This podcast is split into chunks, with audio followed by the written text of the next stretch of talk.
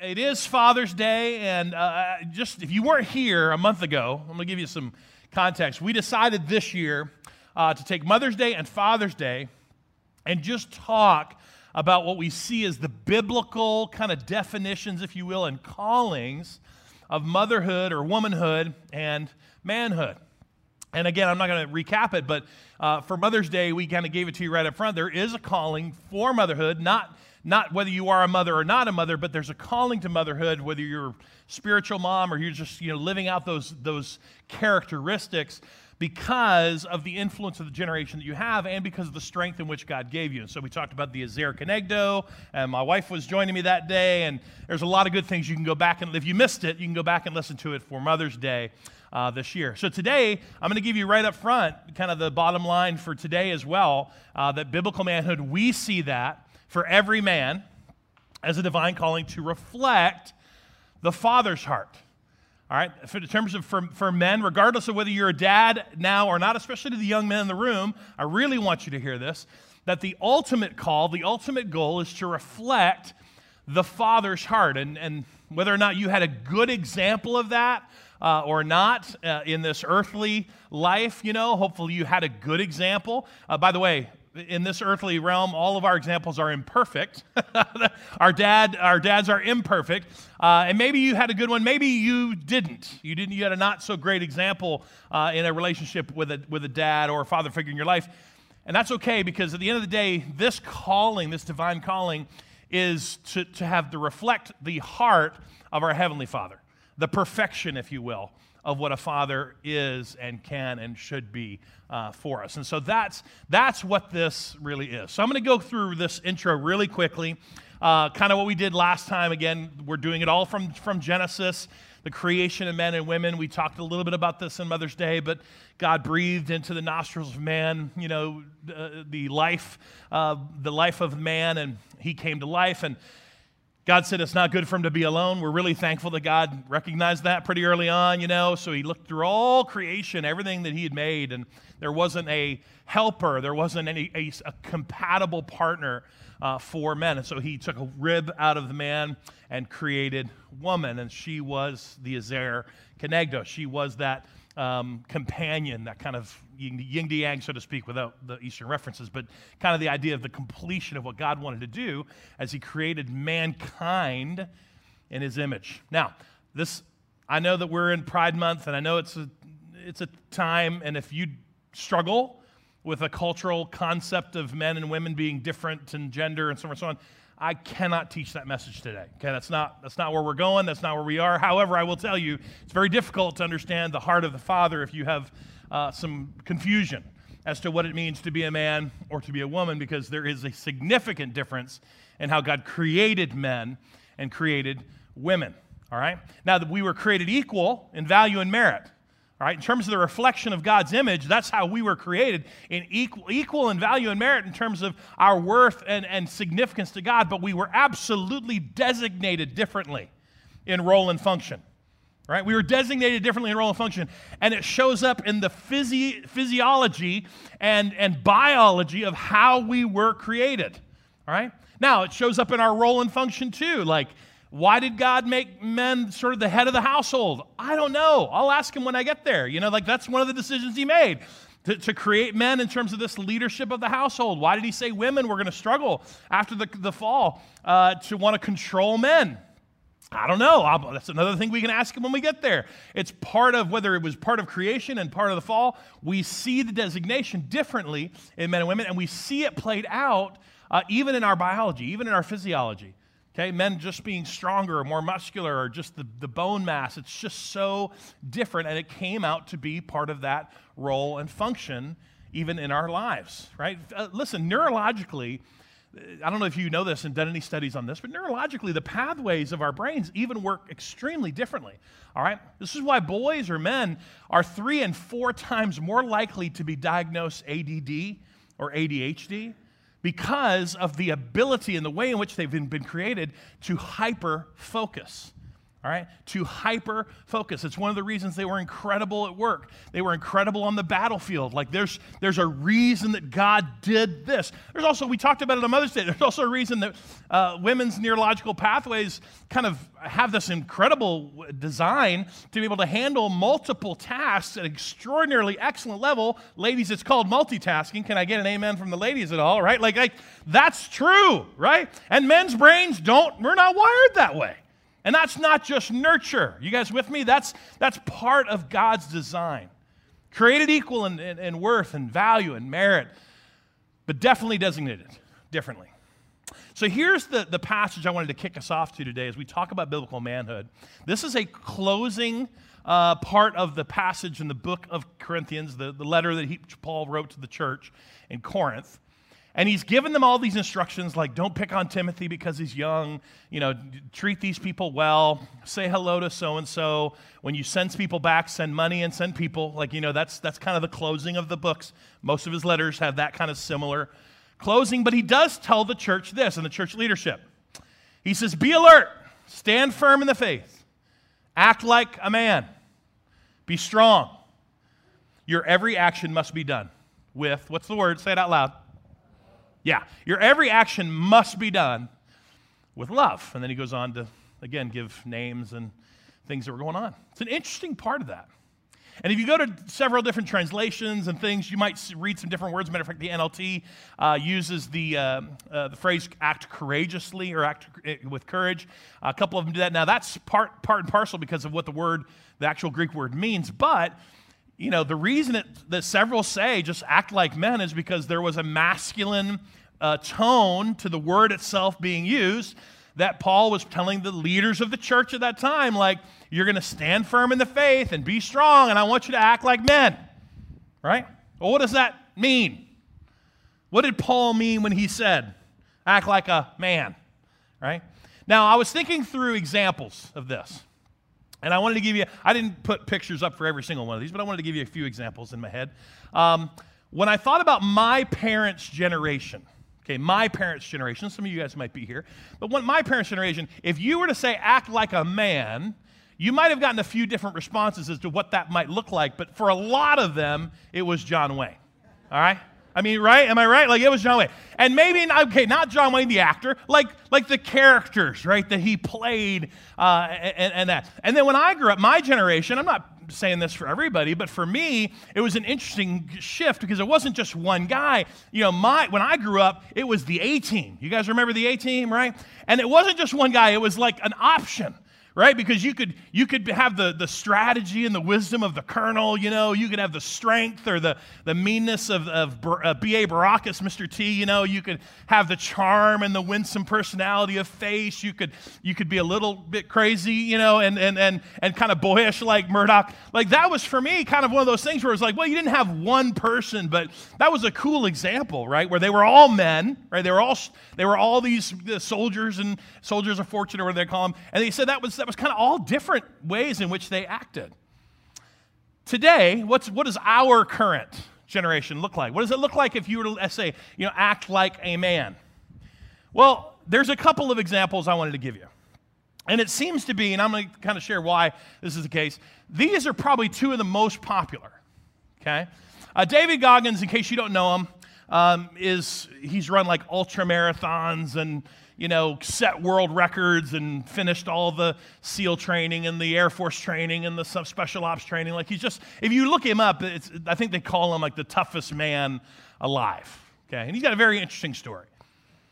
And that seems to be kind of one ideal. Then there seems to be another one, which, like Harry Styles, he's a very popular actor and artist and kind of refuses to acknowledge or label himself sexuality wise and you know, can date men and women and do all the kind of thing, be binary or fluid or whatever. And this is him uh, at the Vogue uh, premiere because his, his Vogue shoot was him in a dress and all sorts of stuff.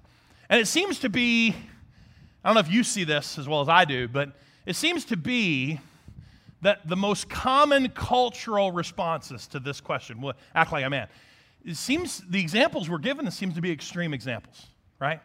That they tend to be if you, and this is frustrating for me, to look this up or to do research and to see that the, that the extremes of this are all that seem to be what catches people's attention.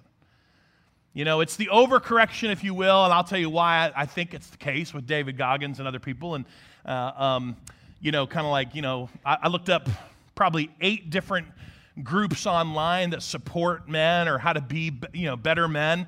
And six out of the eight Every Man, Mankind Challenge, uh, Call of the Warrior, Elite Men, like all these things all kind of lean towards that David Goggins, you know, grow some hair on your chest, go outside and bark at the moon. You're right with me? Like, like, like you got to do some stuff to be a man. And some of them, about two out of the eight, are almost like this complete extreme of, you know, you need to have like a support group for, for toxic masculinity and, you need to apologize for the way in which men have hurt people. And, and, and it seems to be this massive gulf, if you will, of what it means to be a man in our current culture. And then I thought through, obviously, because this is what we do as a church, right? What does the Bible say? What, is, what does the Bible say? What would our response be? What is the Bible's response, if you will, to our call. And what does it look like? Well, here's, I went to First John. This is the disciple John. And it says, We can be sure that we know him if we obey his commands. I talked about this last series in terms of the rules, the ideals, and instructions, why we still obey those.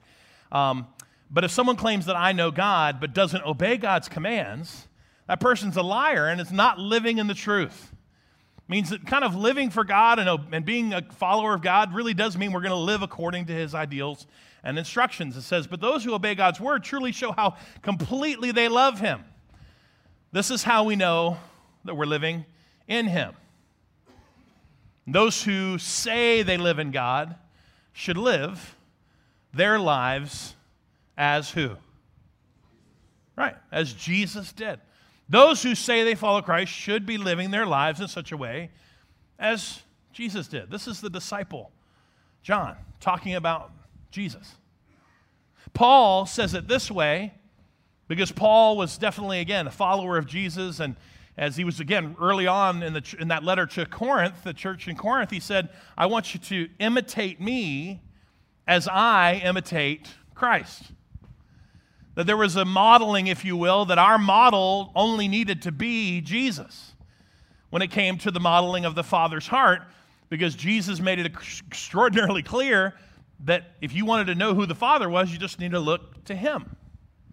So, in terms of what does it mean to act like a man, our response, in terms of what I believe the church's response should be, is Jesus Christ. And, and, and it's not to be churchy and it's not to be simple, but you guys remember a couple decades ago the WWJD bracelets and all that kind of thing, the, the movement there? Like, it was actually a decent thing. Like, it was not a bad idea to take every single thing. Now, I know people kind of misused it, and, you know, what, what would Jesus do? Well, he would totally cut this guy off in traffic for sure, you know. But that was part and parcel kind of the, the attempt to start the question who should I be modeling my life after?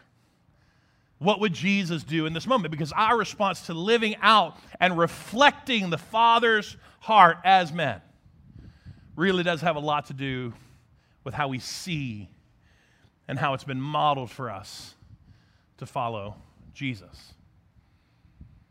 So when it comes to act like a man, but do everything with love, we do have to do a little bit of investigation as to what he meant by that in terms of love.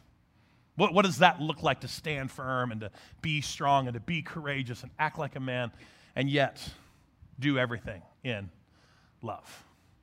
Here's how Jesus talks about love, specifically with one of the um, uh, religious leaders. They were debating him, they were trying to trick him. We've talked about this before as a church. Like a lot of times they were they'd stand around and listen to Jesus teach, and then they'd try to throw in questions to throw him off his game, you know, and, and try to get people to see that Jesus was a fraud. But this is one of those instances we're going to look at Mark 12, where it says one of the teachers of the religious law, he was standing there and he was listening to the debate and he realized that Jesus had answered well right? Like he, he was basically like, you know what? This guy seems to know what he's talking about. He realized he answered well. Like he, he might have it. So he, again, this was all said to be trick, to try to trick him. It said, of all the commandments, Which one is the most important? Last week we talked about Ex. We finished Exodus and talked about the law, not just the Ten Commandments, right? Like we're talking about 613 Levitical commands and all the stuff that had been added on by prophets and people all the way up to Jesus. So he's basically saying, hey, Jesus, out of the 613 that we're supposed to follow, 614, depending on which you know commentary you read, which one are we supposed to do? Which one's the most important? And so here's Jesus' response. And maybe you've heard this before. The most important command is this. I love this because he, he seems like, seems like he's going to give him a one liner, right? Like, here we go. Here's the one thing to remember. And what he does is he pulls from the law, he pulls from the Torah, he pulls from Deuteronomy, he pulls from Moses' writings and says, Listen, O Israel, the Lord your God is your one and only God. Remember last week we talked about it? Like, you're not trying to get to God by the law, you already got him. He's your one and only God.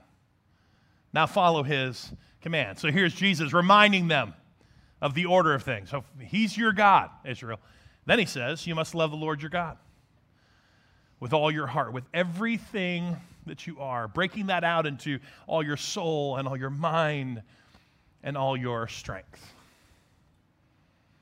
And then he says, the second is equally important because Jesus you know, they asked for one thing, but Jesus gave them two because that's just how Jesus plays. Okay, so that's the he, that's how he rolls. So he's like, here's your one thing, and it's a double-sided coin. It's more complex than you might think, but it's loving God with all you are, your heart, your soul, your mind, and your strength. And the secondly, second is equally important because he again says love, but now he says love your neighbor. Love your neighbor as yourself. This is this goes hand in hand. No other commandment is greater than these. If you're going to boil it all down, that's fine. It's more complex than you think, but it's, it's this it's the full devotion and the love with all your heart. You're going to love God and you're going to love others. And then, sandwiched in between there is this breakdown, if you will, of, of what that looks like because it's who we are right? It's, it's our character and our integrity. It's, it's not just, it's not just the, the idea of loving others. It should come from within you.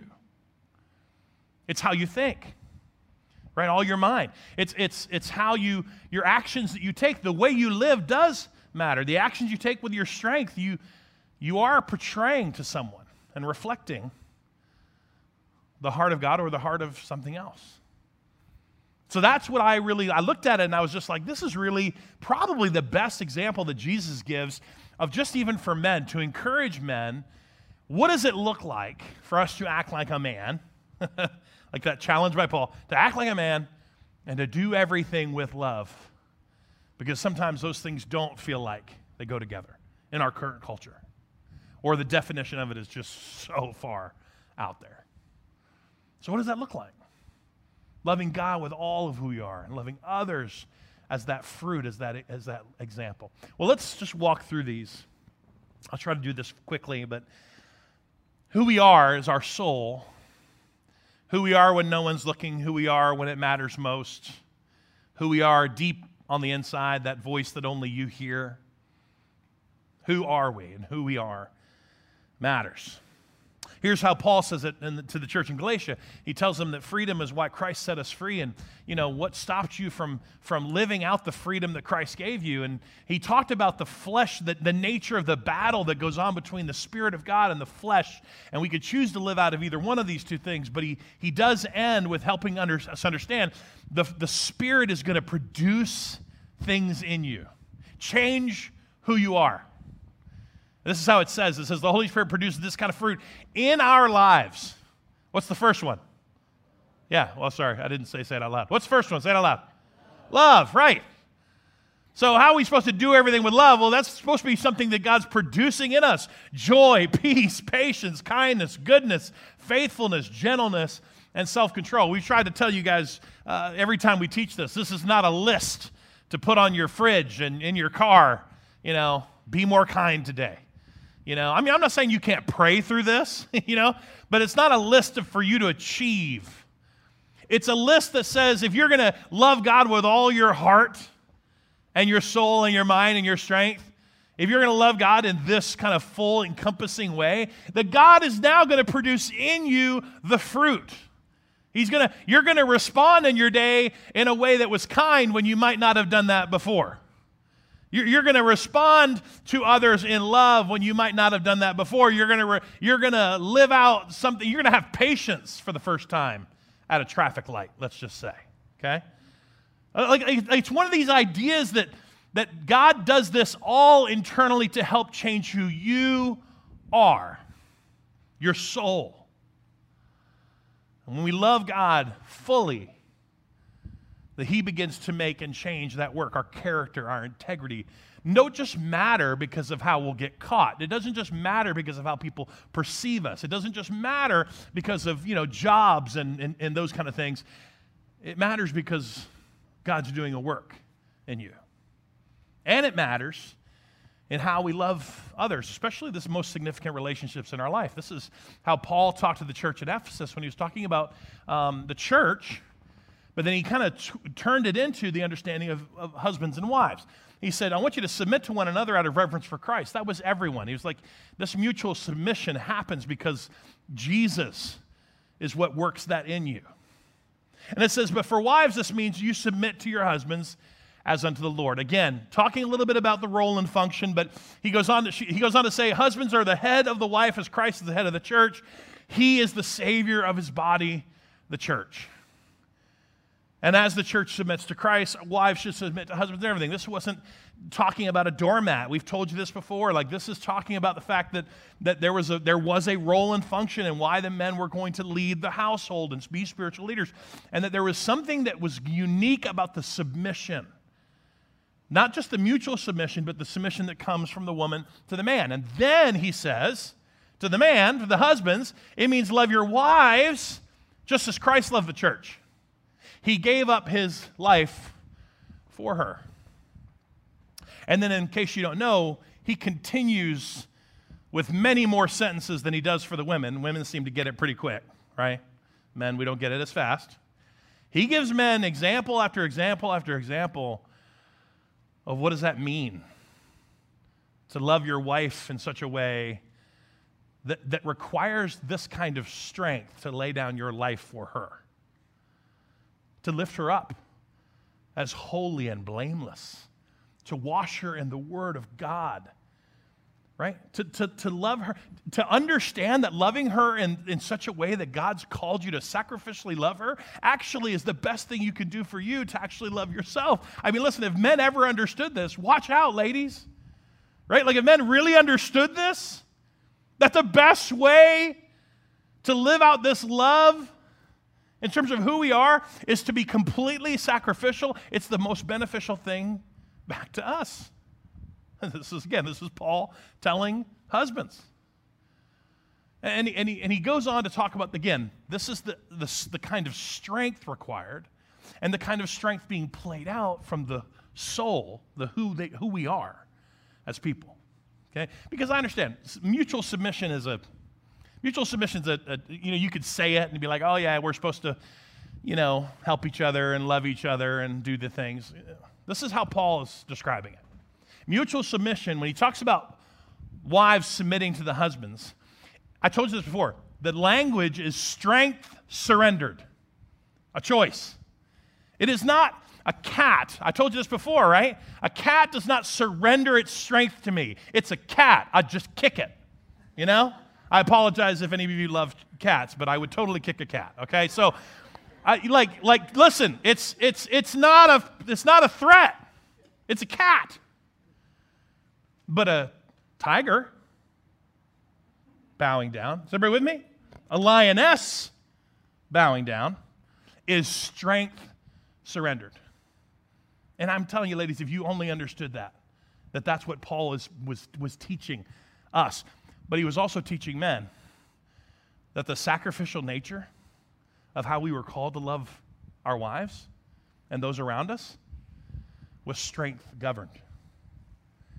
Was the strength that we have under control, under the control of the Holy Spirit. I don't think most men understand the strength required to deny yourself fully.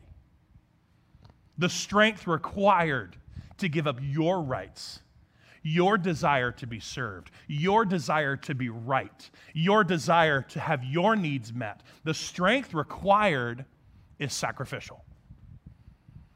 And we see it in the person of Christ. That is what Paul is getting at here. The sacrifice you're going to have to have is the one that Christ had to have when he gave his life up for the bride of Christ, for the church. That should be the strength that you operate from in terms of how, who you are and how you live this out in terms of loving, everything you're doing with love. I, you know, one of the saddest things, I'll, I'll move on in a minute, but one of the saddest things about our culture is that in a desire to get rid of the, the poorly managed and uncontrolled strength of men was to try to get rid of strength altogether. Our culture said, well, we, you know, there's too many toxic, uncontrolled men that's hurting women, hurting people, and we need to get rid of that strength altogether, and we need them to be safe. We'd rather have a safe man than a strong man. And I don't think the culture understood what they were doing. Because to remove our strength was to remove the, what God gave us to sacrifice in ourselves, to give up for the sake of Him. We were not called to be safe, men. Let me just go ahead and say it out loud for you. I love this quote, and this is the great example that I have. Is uh, uh, it's the quote from the fictional work of C.S. Lewis um, with uh, the Lion, the Witch, and the Wardrobe. He paints, uh, if you know Aslan, the, the, the, the lion, if you will.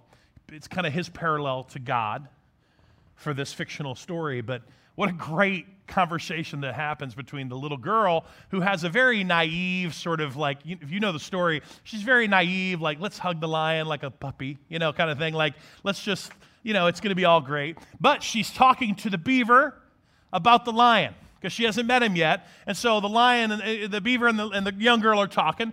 And he says, Aslan's a lion, the lion, the great lion. And she says, Well, is he quite safe? I should rather feel, feel nervous about meeting a lion. and, and Mr. Beaver says, Safe? Who said anything about safe? He's a lion. Right? Like, I mean, that's, that's kind of what I picture here. Of course, he isn't safe, but he's good. And, and guys, I'm just, I'm just throwing this out there again because this will be, this can be misconstrued, but we were not called to be safe. But if we're going to reflect the heart of the Father, we are not only called to be for good, but we have to be good. That has to be something that God is doing in us. Because that's the Heavenly Father we have. He's a good, good Father. No matter what happens, it's His goodness that leads us to repentance. And that's the kind of sacrificial strength that God gave you men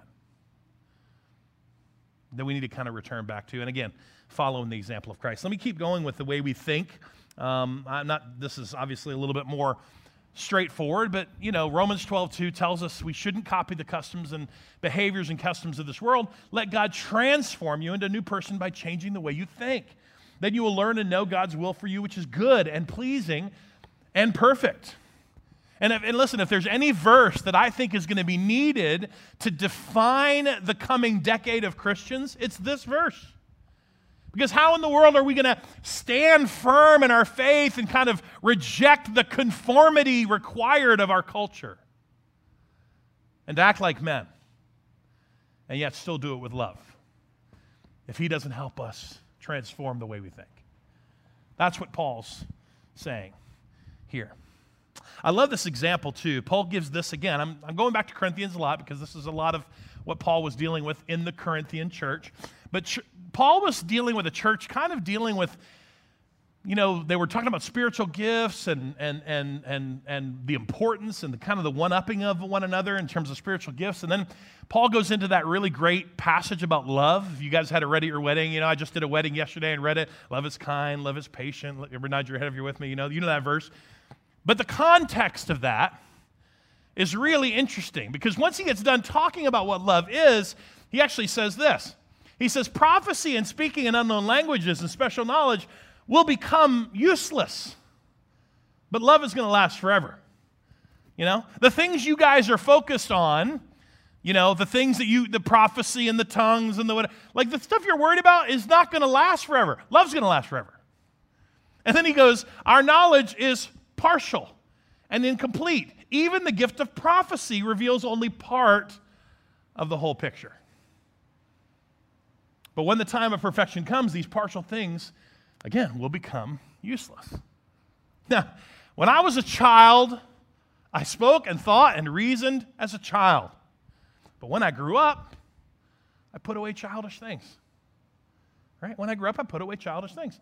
And now we see things imperfectly, like puzzling reflections in a mirror, but then we will see everything with perfect clarity. And, and that I know now, all that I know now is, is partial and incomplete, but then I'm going to know everything completely just as God knows me completely. He's just talking about a then and a now situation. And again, kind of ends with three things are going to last forever faith, hope, and love. And the greatest of these is what? is love. Now, it's sometimes, now again, I, people use that verse a lot that when I was a child, I spoke in reason as a child. And you, you use that verse to help call people up to maturity and, and all that kind of thing. But I, I just kind of laugh because the context of that really does matter he's talking to a bunch of people who think they know everything. Right? I mean, are there any parents in the room who get exhausted at talking to children who think they know everything? Right? My daughter does this weird ninja thing, and we're trying to correct her. No, that's not what that means. And I'm like, no, no. And she's like, no, I know that's not what it means. I meant the other thing that you just said that you said it meant. That's what I meant. And so Paul basically is saying, yeah, yeah, the childish reasoning that you have where you think you know everything is going to be nothing but a problem for you. He's talking about them in spiritual realms. He's like, this tongues and prophecy and special knowledge. Yeah, all these things are as partial and incomplete. You don't know as much as you think you know. But I'm telling you, a better way to live is to embrace what's going to last forever faith, hope, and love. That's what's going to last. Knowledge, we know this. Knowledge produces pride. Knowledge, Proverbs says, knowledge puffs up. That's, that's, that tends to be a lot of men, right? I don't need directions. I don't need instructions. I'll just figure it out on my own. Right? I got news for you. I'll speak on behalf of most men. Most of the time, we have no idea what we're doing. We don't. Shh but we certainly have to act like we do. and what Paul's trying to help them understand is the ultimate strength and confidence you could see in men displaying the heart of the Father is humility. Because wisdom is going to produce that humility. It's not about what you think you know. That comes with the transformation of our mind, changing the way we think. Let's keep going. How we are the actions we take. Again, going back to this act like a man everything must be done in love. And again, I don't know what that looks like for you, but uh, most people aren't even asking the question nowadays what does it look like to have conflict with love? What does it look like to disagree with people in our culture with love? Because we're told to stand strong. We're told to be firm. We're told to act like men and be courageous. Yay! But every action we take must be with love. So, what does that look like? Like, how is that going to change the way in which you respond? Listen, you know, part of the degradation of our society comes from social media because we don't we we have spent years kind of responding and speaking and typing and tweeting away with no filter at all everything that comes to our mind that we would probably have never said to a person to their face and we have now done it long enough that now we say it to their face. And it's a problem. Because I'm telling you, the words we're saying in this culture right now and the actions we have do not come with love. They don't. And most of us don't even think to ask that question because we assume that because it's not coming at us with love, we don't have to respond that way. And yet, that is what we're called to. Here's how, again, Paul says it to the Ephesians.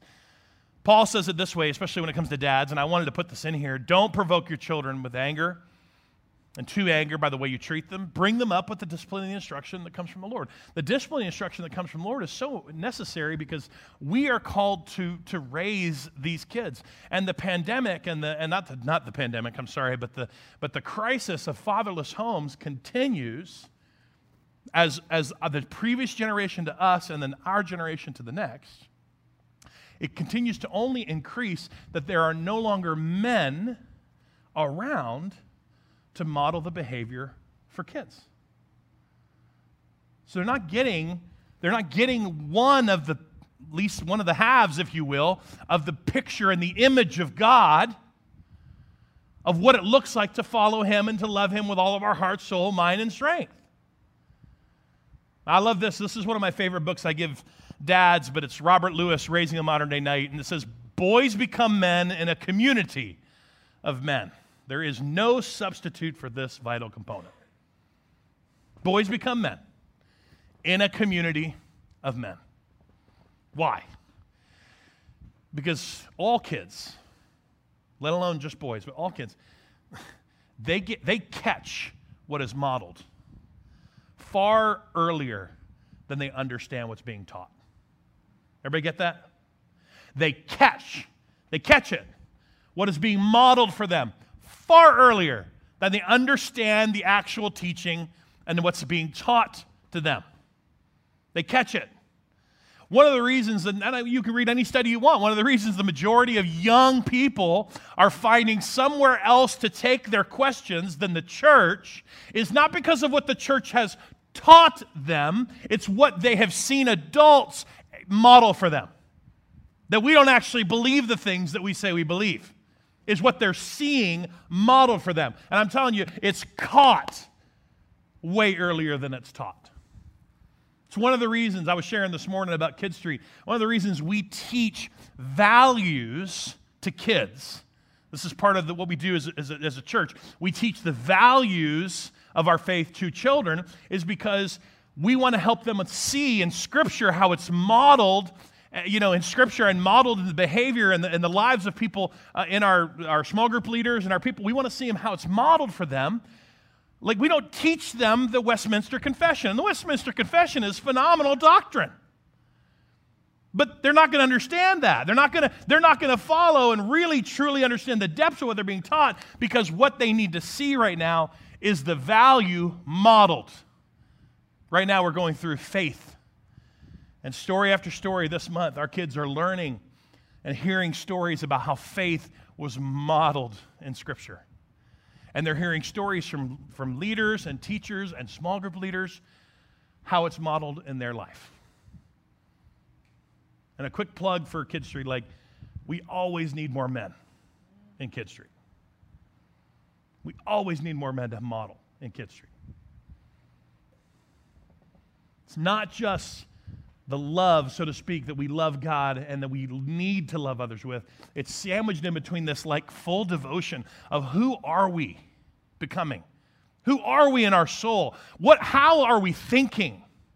Is every action that we take modeling the right behavior that helps us reach this divine calling of the Father's heart. Well, I'm going to close this with this story. Uh, if you want to turn in your Bible to Luke 15. I mean, I just gave you a whole bunch of stuff and a couple lists and some logical kind of reasoning, but Jesus just told stories because he was excellent at it. He's amazing.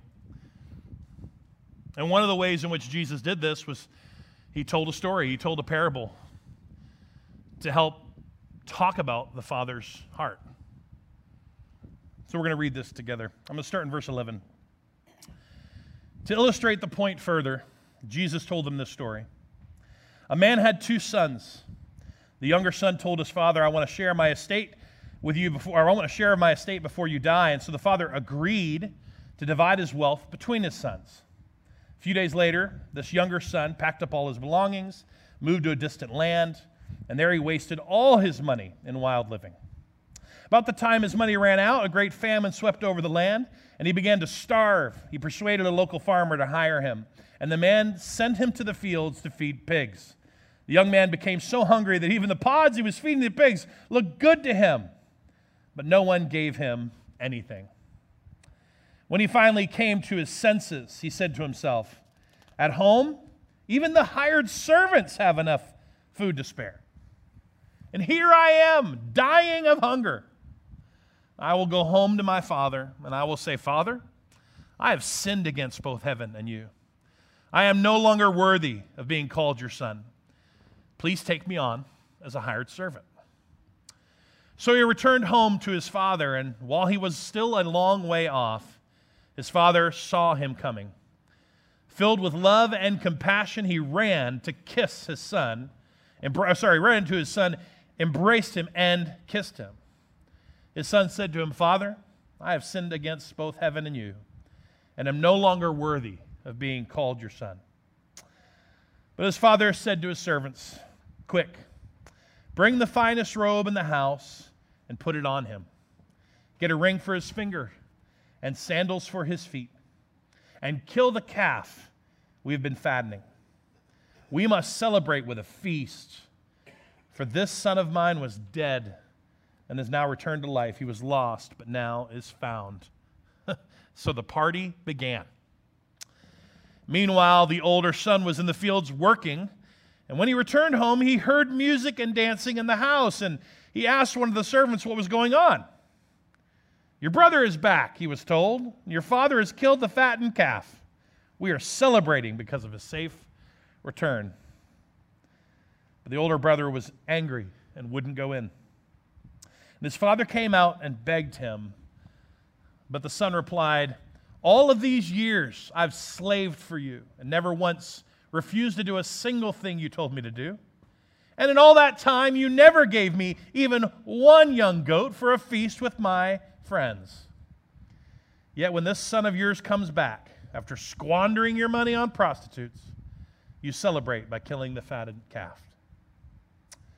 His father said to him, Look, dear son, you've always stayed by me, and everything I have is yours. We had to celebrate this happy day. For your brother was dead and has come back to life. He was lost, but now he's found. Jesus shares this story for a lot of different reasons, but its primary purpose is just to help them see the heart of the Father the heart of God in the story. That's God, Jesus, the Holy Spirit, the Trinity. Like, like everything we're talking about goes back to this picture of the Father's heart. But he also wanted them to see the Son's hearts the self indulgent heart and the self righteous heart. The self indulgent heart that says, um, we want to make our own decisions. We want to live our own way. We want to live our own life. The self indulgent heart that has to ask forgiveness because we screw up a lot and we, we, we treat others poorly because it's all about us in the moment. The self righteous heart because we feel like we know better than others. The self righteous heart because we feel entitled to God's grace. We are easily offended and often bitter. The question that I was thinking through for this day was just the same question that I believe Jesus wanted to take a, a moment with, with who he was teaching and have them just ask that question. You know, whose heart are you reflecting? Men in the room, young men in the room, I, just want you to know like, you're already reflecting someone's heart. Could be yours, could be self indulgent, could be self righteous, could be a lot of other things. But the calling on us is to reflect the heart of the Father. That's why he wants to do this work in us. That's why he wants to change who we are and how we think and the actions we take. That's why Paul said, I want you to stand strong and be courageous and act like a man. And yet, everything you're going to do, you're going to do with love.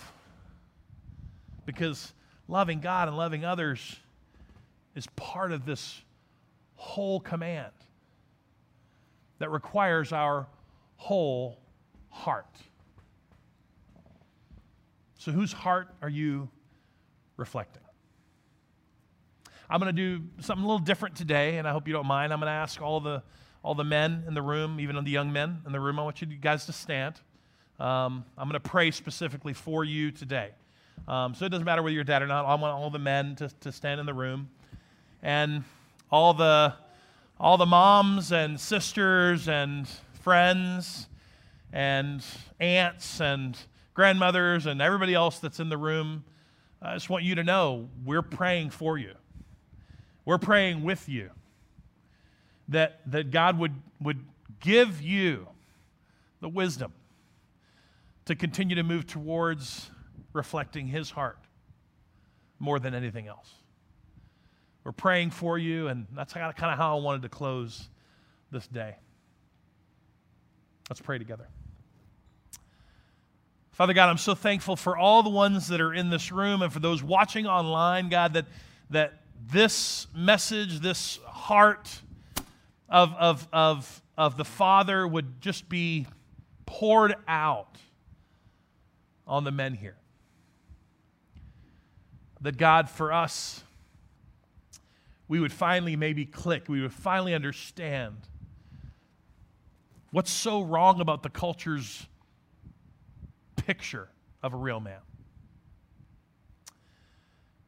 and the beauty and the strength that comes from Jesus reflecting and calling us to reflect the love that we have for God and for others based on who we are. And God, I'm praying right now that your Holy Spirit is doing a work in, in these men's hearts, their character, their integrity, why it matters, where the strength really comes from what, it's, what they're called to do with that strength. I'm praying for how they think. They wouldn't continue to be pressed into the conformity of this world, but that they would understand the need to stand firm and to be strong and to let you renew the way they think, change the way they think, and transform their mind. And that God ultimately, with all of those things in play, that the actions we take, the words we say, the lives we are modeling for the next generation, God would be done with love. That people wouldn't see safe men, but they would see good men. They would see strong men in Christ. And that God, that how we love you and how we love this world that you told us would be the marker, it would be the way in which people knew we belonged and were followers of you. We pray all of this in this room for the men in our care. We pray all this in your name, Jesus. Amen.